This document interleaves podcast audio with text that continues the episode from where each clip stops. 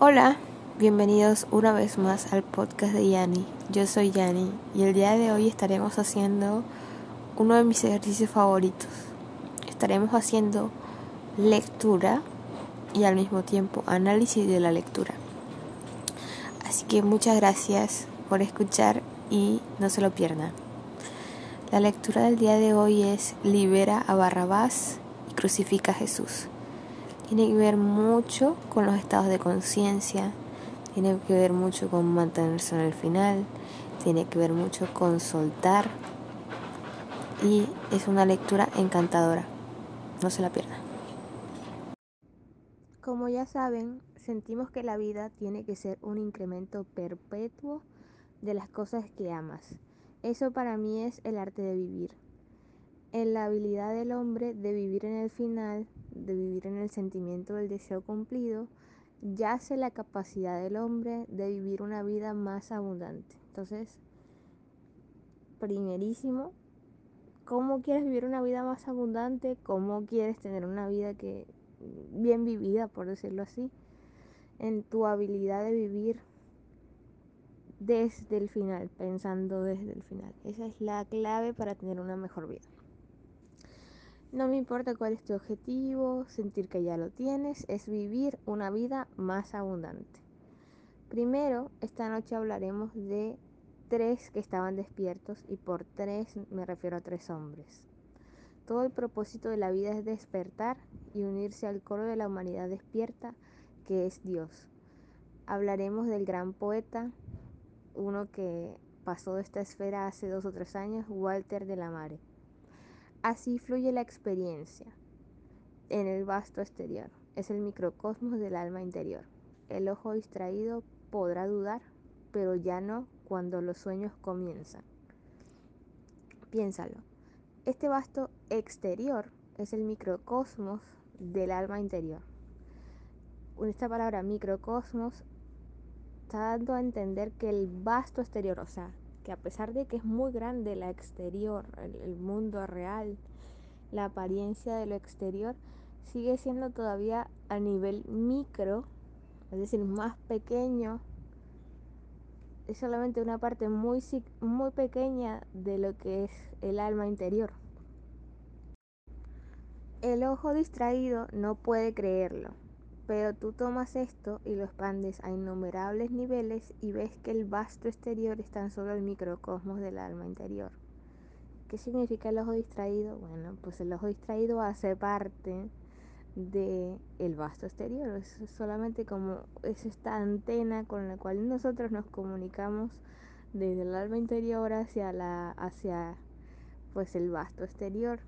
Entonces, al principio es lógico que no lo entendamos, que no lo creamos, porque justamente esa versión de nosotros está distraída, ¿no? Y inclusive cree que el orden es al revés, que del exterior alimentamos al interior. Entonces dice, ¿cómo puede el hombre creerlo? ¿Cómo puede creer que el vasto exterior es parte del microcosmos del alma interior? Entonces ahora hablaremos del gran poeta Shakespeare. Supongo que Shakespeare lo va a explicar. Todo en el mundo es una proyección de algo que se activó en mi interior. Me encuentro con un amigo y digo que lo amo y que veo en él algo que me gustaría cambiar. Todo en este mundo es el microcosmos de la inmensidad de mi propio ser. Todo en el mundo, no importa lo que es, todo lo llamado maléfico podría ser cambiado si el hombre al observarlo lo destilara hacia afuera. ¿Qué es esto de destilar hacia afuera? Pues de, de, o sea, de ponerlo donde corresponde. Yo lo observo y, y sé de dónde proviene. Y sé cuál es mi poder de transformación en ese proceso que está sucediendo. Si yo supiera esto, podría mirar a lo que sea, cualquier condición, como un científico observaría una mezcla burbujeante y sabía, sabría que podría estar algo de ello que sea bueno. El proceso de destilación que es, bueno, yo no estoy muy segura, pero yo sé que el proceso de destilación es un proceso químico. A ver, alguien que haya estudiado que sepa de ingeniería química o que sepa de química y diga exactamente cómo es la destilación, pero es como separar dos cosas, como separar dos sustancias. Y entonces cuando dice que si yo que yo lo destilaría, supongo que es que estoy sacando, separando algo bueno de ahí, separándolo y supongo que a la vez transformando esa separación en el producto final que es bueno. Extraer algo de allí, de esa condición que yo estoy observando para que se convierta en algo bueno. Blake nos dice, aquel que no imagina en más fuertes y más amplios lineamientos y en más fuerte y brillante luz, más de lo que su pereciente y moral ojo puede ver, no imagina para nada. Es decir, si nosotros no ejercitamos nuestro músculo de la imaginación más allá de lo que estamos viendo, no importa que sea lo más loco, eh, lo más loco que se nos ocurra, siempre, siempre, siempre es que esa invitación de ponte creativo en tu imaginación y empieza a imaginar cuánta locura se te ocurra para bien. Porque ya de por sí imaginamos cuánta locura se nos ocurre para mal o para inconvenientes. Pues el mismo proceso es para lo positivo. No te quedes solamente imaginando con, con lo que obtienes de observar el exterior, sino siempre apunta a la inspiración, siempre apunta a, a, la, a la maravillosa sustancia que obtienes después de estar inspirado. Que esa inspiración es muy creativa. Siempre, siempre tu objetivo tiene que ser estar inspirado, estar iluminado, estar conectado con, con la fuente, que te dé más y más ideas.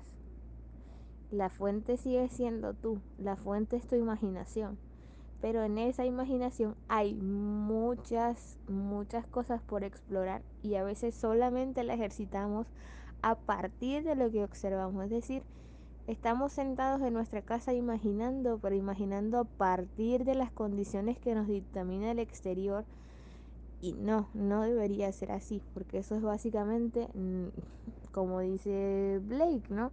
No imaginar para nada, eso es más como recordar, como pensar, pero imaginar, bueno. Esto es de alguna forma una parábola, una parábola en una historia que se cuenta para ilustrar una verdad. En segunda de Corintios 3:6, en la carta que Pablo escribe a los Corintios, estos no son gente de Corintio, ustedes son corintios, porque estas son historias de los misterios. Y así es este Corintio. Así que las cartas son dirigidas a aquellos que están interesados en elevarse a otro nivel de conciencia. Somos los pastores de un nuevo pacto, no escrito en código, sino en espíritu. Ahora recuerden la enseñanza. La letra mata, pero el espíritu da vida.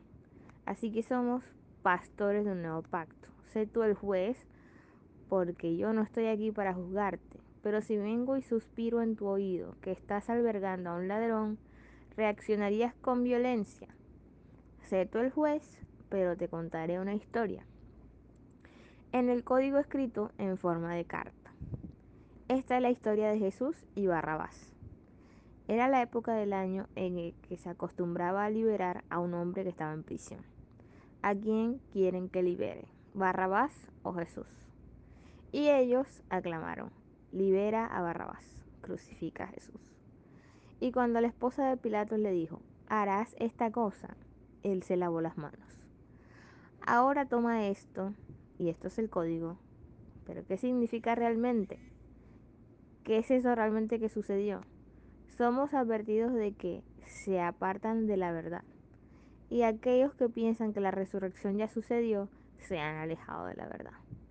Ya que si ya hubiese sucedido, yo no podría conocer el poder que resucita cada sueño en el mundo. La resurrección debe suceder en cada momento en el tiempo, en cada hombre. La Pascua judía no sucede en cierto momento del año, como la Pascua que celebramos. La Pascua judía sucede en cada momento del día, si estamos dispuestos a pasar a otro estado. Siempre debe haber un cambio de estado a un estado más alto. Entonces, ¿a cuál me harás liberar? ¿Al ladrón o a Jesús? ¿De cuál te liberarás y a cuál te aferrarás? Debo liberar al ladrón porque lo estoy albergando. ¿Quién es? Si en este momento quieres algo y la razón te dice que no puedes tenerlo, entonces estás entreteniendo al ladrón que te roba de ser aquello que desea hacer en este mundo. Lo leí así seguidito porque es más claro imposible. O sea, mejor interpretación no puede haber. Básicamente se nos está diciendo que la historia nos cuenta, nos explica por qué el pueblo libera a Barrabás y no a Jesús. Y nos dice, porque Barrabás es un aspecto de la mente, Jesús es otro aspecto de la mente, y la gente que pide la liberación es otro aspecto de tu mente. Y ese aspecto de tu mente está gritando, te, está diciendo, tienes que soltarme a uno de los dos. Tienes que dejar ir a uno de los dos. ¿Y a cuál de los dos vas a dejar ir? ¿Y a cuál de los dos te va, y a cuál de esos dos por ende te vas a aferrar? Cuando a ti te hablen de soltar algo, te están hablando de soltar a Barrabás. Soltar es dejar ir a ese ladrón que está entreteniendo, ¿ok? Que al que tú entretienes y se roba aquello que tú estás deseando ser en este mundo. Este, o sea, Barrabás, es el hijo de Satanás algo en mí que me roba de aquel otro hijo que me salvará. Lo que me salvará de lo que yo soy o de lo que soy en estos momentos es Cristo Jesús. ¿Y qué es lo que te detiene de obtener aquello que deseas? Ese barrabás, es decir, ese estado de conciencia. Entonces, crucifican a Jesús. Ellos fijan el estado deseado. Todo el drama sucede dentro de ti. Debes liberar a Barrabás, al ladrón, al estado de conciencia, debes soltarlo, suéltalo y crucificar al Señor. Debes aprender el arte de hacerlo. Lo puedo decir de mejor manera contándote un caso de una historia que he recibido. Esto es lo que me dijo. Ella tenía una vecina que estaba divorciada hace 19 años y que hasta, hasta estaba hasta las orejas de deudas ella trabajaba duro, pero ni la alcanzaba para sobrevivir en el día a día. A ver alguno que esté así, algunito que se sienta por ahí, que tenga alguno, que tenga algún conocido que esté hasta las orejas de deudas. No podía pagarse unas vacaciones aunque le tocaba. Y en cuatro semanas la universidad comenzaría y su hijo quería ir a la universidad, pero no había medios para que él pudiera ir. Ella rezaba por su problema, pero sin resultado. Y luego le pidió a esta señora, la que me escribió la carta, que rezara por ella. Esta señora le explicó esta lección que les estoy dando a ustedes ahora. Y luego hizo lo que contaré para su vecina. Primero le pregunto, ¿qué es lo que realmente quieres? Entonces mira que aquí nos están diciendo cómo vamos a, primero, liberar a Barrabás y segundo, cómo vamos a crucificar a Jesús. Es decir, cómo vamos a soltar lo que no queremos y cómo vamos a fijar el estado deseado. Entonces, primera pregunta que a las que nos tenemos que enfrentar nosotros mismos que queremos hacer este proceso. ¿Qué es lo que realmente quieres? ¿Qué es lo que realmente quieres? ¿Ok? Vayamos muchísimo más allá de la apariencia de lo que realmente queremos. Porque miren, hoy estaba pensando yo algo que había dicho Wanda ayer. Y me parece muy, muy, muy importante. Nuestros deseos usualmente van en condición o van de la mano con el estado de conciencia que habitábamos en ese momento que lo deseamos. ¿Ok? Y el, el querer cosas a medida que vamos creciendo, digamos, en, en conciencia y demás, esas cosas también se van a ir se van a ir como despejando, ¿me entienden? No como que se van a ir transformando en el sentido de que vayamos a cambiar nuestros deseos, sino que se van a ir como despejando, por decir, que queremos que nos escriba alguien. Eso es como una capa de lo que realmente quieres. Lo que realmente quieres probablemente no es que te escriba alguien, sino que esta persona que tú quieres que te escriba te dé su atención, de sentirte querido, eh, sentirte importante, eh, sentirte complacido. Y, y todas esas cosas van más allá de la apariencia del mensaje, por ejemplo. Entonces la pregunta es muy importante, ¿qué es lo que realmente quieres detrás de lo que de la apariencia de lo que quieres? Primero le pregunto, ¿qué es lo que realmente quieres? Bueno, esta mujer había estado divorciada por 19 años y había perdido su fe en los hombres. Pero aún así dijo que por sobre todas las cosas le gustaría estar felizmente casada y libre de toda deuda. Cada noche por un mes, esta señora de nuestra clase iba a la de su, iba a la de su vecina y hablaba con ella y le hacía pensar sobre las cualidades que más quería en un marido. Caballerosidad, amabilidad, tolerancia, que sea atento, honesto. Tenía que mencionar una y otra vez todas las cualidades que sentía que debía tener un hombre. Y luego la señora le preguntó, ¿puedes sentir el abrazo de un hombre así? Y la señora le dijo, sí, creo que puedo. Y luego la señora hizo algo más. Fueron a través de toda la ceremonia de casamiento, la parte en la que se ponen los anillos y escuchando las palabras que los pronunciaron marido y mujer. Y luego dejó a su vecina con la sugerencia de que durmiera en ese estado y le prometió que ella haría lo mismo. Es decir, dormiría en el estado de haber visto a su vecina ya casada. Hicieron esto por cuatro semanas. Y luego llegó un hombre a la oficina de ella, de la vecina, y hablando, él le preguntó a dónde se iría de vacaciones. Ella estaba avergonzada de admitir que no iba a ningún lado, así que le dijo que pensaba en quizás irse a Sierras Altas. Y el hombre le dijo, entonces debería ser mi invitada, ya que yo soy dueño de un hotel allí. Él reservó habitaciones para tres de ellos, la mujer y su hijo y la señora que la ayudó. El hombre era muy amable y de gran ayuda para ellos. Le contó a la señora que había perdido a su esposa hace unos meses, pero también le dijo que no se volvería a casar. La señora se había encariñado con él y estaba angustiada por eso. Ay, Dios mío, pero cuánta gente pasa por esto. Me da mucha risa porque yo ya había leído esta conferencia, pero a medida que la voy leyendo de nuevo, voy, voy recordando así como, ay, eh, miren, miren inclusive eso. Puede ser inclusive importante, por ejemplo, para lo que contaba Rosa. Como que este señor se ve interesado, pero le había dicho que él no se iba a casar y ya por eso la señora angustia. Entonces le dijo a la señora que le había ayudado, ¿qué voy a hacer ahora? O sea, ahora que me acaba de decir que él no se quiere casar. Él nunca se volverá a casar. Ya me lo dijo. La señora le dijo, tú estás felizmente casada, así que no vamos a discutir eso. Has dormido cada noche en el sentimiento de tener un marido maravilloso, un hombre que tiene todas las cualidades que deseas. Entonces, ¿cómo es que me discutes este asunto? Estás casada. Miren lo importante de acá, que esta señora también no dejándose llevar por la apariencia de la otra.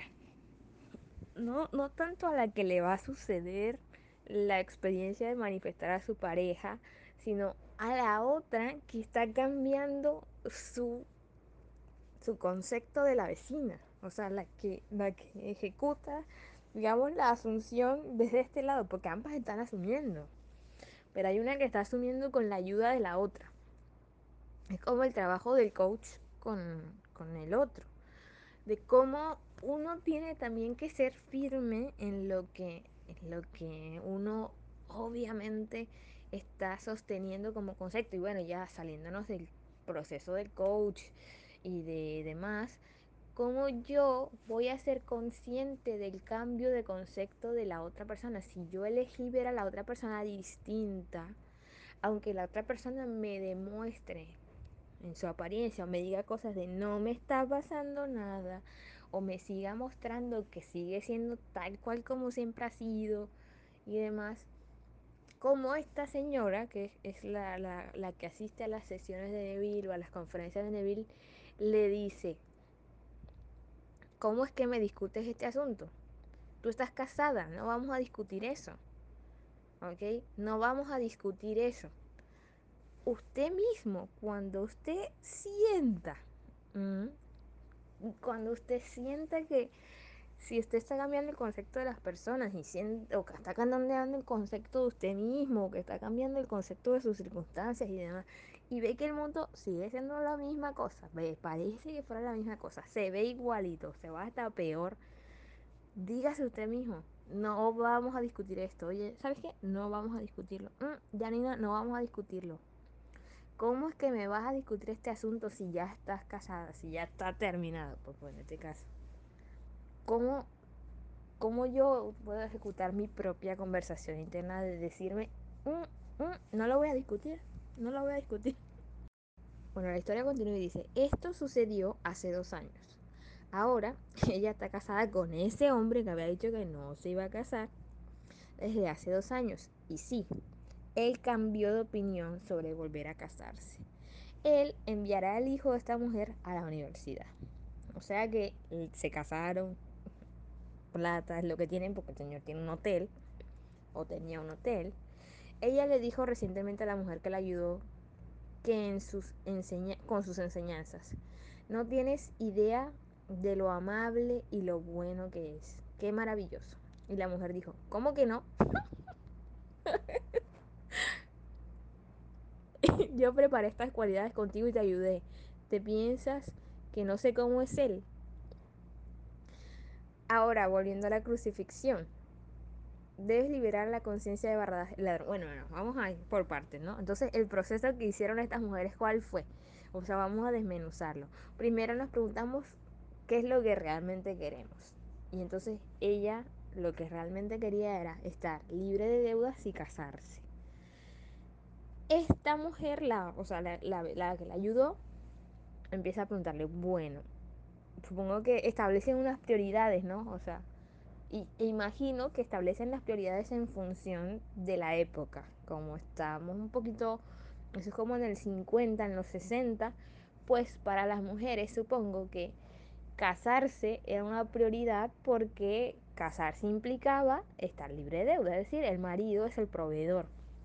No está muy alejado de muchas de las realidades que queremos ahora. Es decir, hay muchas mujeres que quieren casarse para, y, entre las cualidades que quieren, quieren un marido proveedor. Entonces, digamos, no está mal en el sentido y no está alejado de lo que muchas de nosotras deseamos. Ustedes pueden ponerle el orden de prioridad que quieran. Y si pues lo que quieren es una persona específica o lo que quieren es un trabajo o lo que quieren es algo en específico, pues eso es la, realmente la pregunta, ¿qué es lo que quieres? Luego imaginen, como pone acá, imaginen las cualidades que tendría esa persona que ustedes quieren, ¿ok? Y si ustedes tienen ya muñequito con nombre, imaginen que ese muñequito con nombre tiene esas cualidades. Imaginen su abrazo y demás. Y entonces luego pone además el ejemplo de que se ve inclusive casada, el símbolo de entregar los anillos y esto. Y aquí también podemos ver que no nos está diciendo como de que, por ejemplo, eh, nos dice la duración en, digamos, en el ensueño controlado. O sea, no tampoco se angustien que si son tres días, que si son dos días, que, que no, miren que ella dice que hicieron eso durante cuatro semanas, ¿ok? Es decir, un mes. Un mes duraron en el sentido de que se imaginaban este final, donde esta mujer estaba casada con un hombre que compartía esas características. Luego el hombre apareció. No significa que ahora ustedes tengan que cambiar a sus personas específicas ni nada. En este caso, pues sería exactamente lo mismo imaginar que están rodeadas de esas, de esas cualidades y que esas cualidades vienen a partir de alguien. Y ya. Ahora sí, ahora volviendo a la crucifixión, debes liberar a la conciencia del el ladrón, de Barrabás. Esta mujer se robó a sí misma por 19 años. Se robó a sí misma de las cosas hermosas de la vida. finalmente se enfrentó a la elección. O Barrabás debía ser liberado o Jesús debía ser liberado o crucificado. Si quiero ser lo que sea en este mundo y digo que no puedo serlo, entonces me robo a mí mismo de la habilidad de serlo. El hombre puede ser lo que sea que quiera ser en este mundo. Barbie Moment. Porque el hombre despierto es el Hijo de Dios. Hay solo un Hijo y ese es Cristo Jesús. Y ese Hijo es la imaginación humana. A mí me gusta mucho que, si no se dan cuenta, si no se han dado cuenta, pues Neville habla de la imaginación, que es Dios, y la imaginación humana es Cristo. Es como si hubiesen dos imaginaciones. La imaginación de Dios, en el juego de la vida, él habla de que la imaginación se divide en dos partes, que es imaginar y conectar. Y la imaginación humana es eso, imaginar y conectar. Entonces, digamos, ambos son uno, pero una es como más grande que la otra, la imaginación y luego la imaginación humana. Cristo Jesús, y esa es la imaginación humana, es el único Cristo Jesús en el mundo. Nunca habrá otro. Entonces miro hacia afuera, al mundo, y pienso que me sobrepasa y no doy cuenta que tan solo es el microcosmos del alma en mi interior. Si no lo sé, comenzaré el sueño para probarlo. Puedes sentir brazos que te abrazan alrededor tuyo. Esta mujer comenzó su sueño y lo realizó. El mundo entero externo tan solo refleja el alma interna. La Pascua significa pasar a ser otro. Paso. Pascua es paso. Cuando éramos niños nos dijeron que Jesús se sacrificó a sí mismo por todos nosotros dos mil años atrás. Eso es creer en una mentira. Te alejas de la verdad si crees que la crucifixión ya sucedió. No está terminada. Es un hecho constante en cada momento del tiempo. Ojo, la crucifixión, es decir, la fijación de un estado. No ha pasado y debe suceder continuamente. Es decir, cuando dice no ha pasado es como que no pasó una sola vez y ya está. No, continuamente estamos crucificando algo. El drama completo, es decir, la liberación o crucifixión, se desarrolla dentro de nosotros. Podemos destilar hacia afuera todo lo bueno que haya en cualquier situación. Puedes hacerlo como lo haces con una mezcla que destilas la esencia de ella. Te han dicho que el Viejo Testamento es de un pacto y que el Nuevo Testamento es otro pacto. No lo creas. Hay un solo libro cuando encuentras el espíritu del libro que te hará libre, ese es el nuevo pacto. La letra mata, más el espíritu da vida. Toma el mismo código, es decir, la Biblia, y reléelo y golpéalo como si fuera una roca y luego saca el agua y conviértela en vino. Roca, como les dije, significa el hecho, significa hecho literal. Agua significa entendimiento psicológico. Vino significa aplicación de esa verdad. Entonces, toma la roca, ¿ok? Golpéalo, ¿ok? Sac de, de la roca, que es el hecho literal, tómala, golpéala, sácale agua, es decir, saca ese entendimiento psicológico que hay detrás de la literalidad de la Biblia y esa agua transforma en vino. Es decir, que no es solamente entender que esto es un hecho psicológico, sino convertirla en vino, que es poder, obviamente, entender qué es lo que hay detrás de esa verdad. En la capacidad de vivir en el sueño cumplido yace tu capacidad de una vida más abundante. Esto, miren qué tan importante es y cómo lo recalca, que me gusta. En la capacidad de vivir en el sueño cumplido yace tu capacidad de una vida más abundante. Abundante no solamente en términos económicos. Es una abundancia de todo, de todo. Y ahora, al entender, obviamente, cuál es nuestro papel, no va a ser una abundancia de ladrones, no va a ser una abundancia de, de robarnos, no va a ser una abundancia de, de distraernos, va a ser una abundancia de entender que el exterior es solamente el microcosmos de mi alma interior. Estas historias que nos cuenta Neville, dice aquí, son la piedra, si la tomas literalmente, es decir, como chisme. Pero agua si la entiendes. Y luego se convertirán en vino si tú aplicas lo aprendido. ¿Qué es lo que tenemos que aplicar, chicos? Primera pregunta, ¿qué es lo que realmente quieres? Segunda pregunta, ¿cómo, cómo es, cómo es esa, esa cosa que tú quieres? ¿Cómo puedes describirla? ¿Qué características tiene?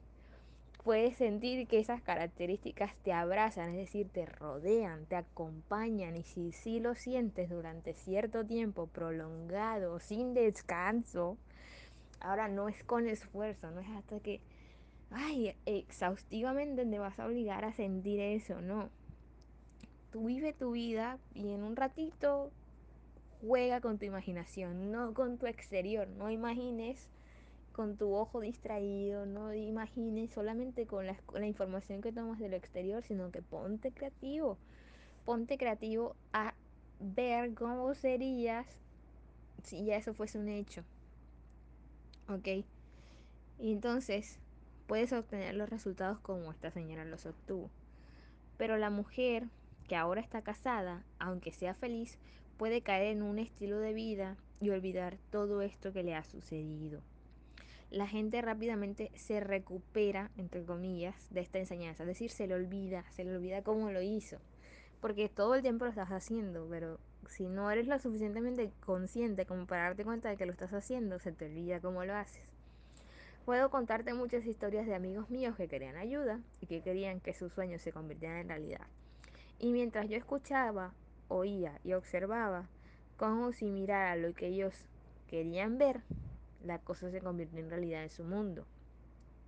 Esta es la historia de mi cuñado, la conté en uno de mis libros. Él sabe que la historia está ahí, y aunque todos mis otros libros están a la vista en su librería, este en particular lo puso tan arriba que nadie puede alcanzarlo. Es una persona tan fijada en hechos y realista que aunque el sueño que él más quería en el mundo se convirtió en realidad, ahora está avergonzado cuando piensa de qué manera se convirtió en realidad él está muy con los pies sobre la tierra para querer recordarlo. Entonces les digo, debemos recordar la historia de la crucifixión. Como dijo Pablo, morir diariamente. Yo, querí, yo debería estar insatisfecho. Yo debería tener siempre una insatisfacción divina y trascender y trascender para convertirme en uno de los hermanos despiertos. No puedo vivir de lo que aprendí hoy. Extiende los límites de tu tienda. No solo debo creer, pero debo superarme o no estaré creciendo. Esta insatisfacción divina es simplemente buscar, ya, ya obtuve algo, ya se me cumplió un sueño, por decirlo así, ya se me cumplió una manifestación. Bueno, ¿qué más sigue? ¿Qué más sigue? Siempre, ¿qué más sigue? Porque no se ha terminado tu vida ahí. ¿Y ahora qué? ¿Y ahora que algo conseguí qué? Entonces, no dejes que nadie te diga que este mundo es tu fin. Tú eres un ser fabuloso. Tú no cambias de mundo por viajes espaciales. Tú cambias por un cambio de conciencia. Subjetivo u objetivo es determinado por un nivel que mi conciencia está enfocada. Te pido que construyas un pequeño drama olvídense la palabra drama en el sentido de dramático, de, nostálgico, de, performance, y, piensen en drama como una pequeña escena que implique que ya has logrado tu sueño. Esta señora fue a través de su ceremonia de casamiento y con el hombre que tenía todas las cualidades que ella quería. Esa fue su escena final. Y en cinco semanas el drama comenzó a desarrollarse, es decir, ella no se, cansó, ella no se casó en cinco semanas, sino que cinco semanas más tarde empezó como a tomar forma ese drama o esa escena. Todo esto llevó tres meses, o sea, pasaron tres meses y ahora esta mujer está felizmente casada. Es decir, no fue champundón que tres días, que tres casadas, que... No, ya, bájense y relájense por eso. Todo lo que deseas está dentro de ti, porque el vasto exterior es solo el microcosmos de tu alma interior. Ahora, no es como que no pueda pasar en tres días, porque tampoco quiero que se malentienda eso. Pero, bueno, o sea, no, no estés corriendo contra, contra los tiempos y ya. tú solamente ten la certeza de que si tú sigues haciendo esa cosa, sigues viviendo al final y tranqui, en algún punto va a eclosionar este huevito. Entonces todo lo que deseas está dentro de ti, ¿ok? Porque el vasto exterior es solo el microcosmos de tu alma interior. Pero aunque dudes, no dudarás más cuando el sueño comience. O sea que inclusive mientras estás haciéndolo puedes dudar, pero si tú insistes en hacerlo, el sueño tendrá que empezar en algún punto. Aquel que imagina en más fuertes y más amplios lineamientos y en más fuerte y brillante luz, más de lo que su pereciente y mortal ojo puede ver, no imagina para nada. Huele una rosa, obsérvala, tú puedes verla y olerla en el grado de que tu atención se centre en ella. Si dejas que posea tu mente, la verás y la olerás. Eso es ser creativo. Tú ves lo que quieres ver y entra en ello y vívelo como si fuera verdad. Otros lo llamarán fantasía y cuando se convierta en realidad ellos creerán, que lo has hecho de esta manera. Pero deja que los demás crean lo que quieran creer. Le dije a un amigo que era crítico, que ni se esforzaba en saber lo que, estaba siendo crítico. Tu gusto y tu opinión no clasifican, no califican para que tú puedas criticar. Tú debes primero saber lo que yo estoy tratando de hacer y luego podrás atreverte a opinar. Pero si no sabes lo que estoy haciendo o tratando de hacer, entonces ¿cómo puedes presumir criticar? Todo, ah, bien, bien entrón, bien entrón el Neville. Todo en este mundo es hecho con la imaginación, pero muchos no lo ven. Pero conoces algo que haya sido hecho sin que primero haya sido imaginado. Pero tú haces tu sueño y caminas en él como si fuera verdad. Y otros vendrán como los trabajadores persiguiéndote para ejecutarlo. Edison le dijo a Tesla que no sería posible alterar la corriente.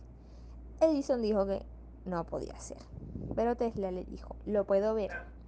Puedo ver la máquina, estoy arrancándola deteniéndola, sacándole las obstrucciones antes de que la haga en el laboratorio. Lee la historia en el libro llamado Genio Prodigio, la historia de Tesla. Edición La vida de Nikola Tesla. Lo llamaron loco antes de que muriera. ¿Quieres saber por qué? Él dijo que se estaba comunicando con Edison, que estaba muerto. Otros, pero porque otros no podían entender esto, lo llamaron un loco. Eclesiastes 3. Yo soy el principio y el fin, y no hay nada que vendrá que no haya sido y es. La creación está terminada. Tan solo vamos incrementando porciones en nuestra conciencia de lo que ya existe. Y si todo ya existe, todavía soy creativo. Lo soy en este sentido. Me convierto en un seleccionador de aquel aspecto de la realidad a la que quiero responder y luego la traigo a mi mundo. Es como tomar el alfabeto. Shakespeare y Blake usan solo 26 letras. Un idiota usaría exactamente 26 letras, pero piensa en la diferencia. Piensa en un alfabeto infinito y luego seleccionaremos lo que querramos de ese alfabeto. Pero tú te pones en relación con él y luego se convierte en la realidad de tu mundo. Es decir, imagina literalmente un alfabeto infinito, no solo con 26 letras. Es decir, no solamente con las cositas que tú conoces, sino que imagina más allá. Los puntos más importantes en mi mundo, yo diría, son mi personalidad y luego mi relación con la realidad. Cualquier cambio real en mi personalidad debería cambiar a mi mundo externo.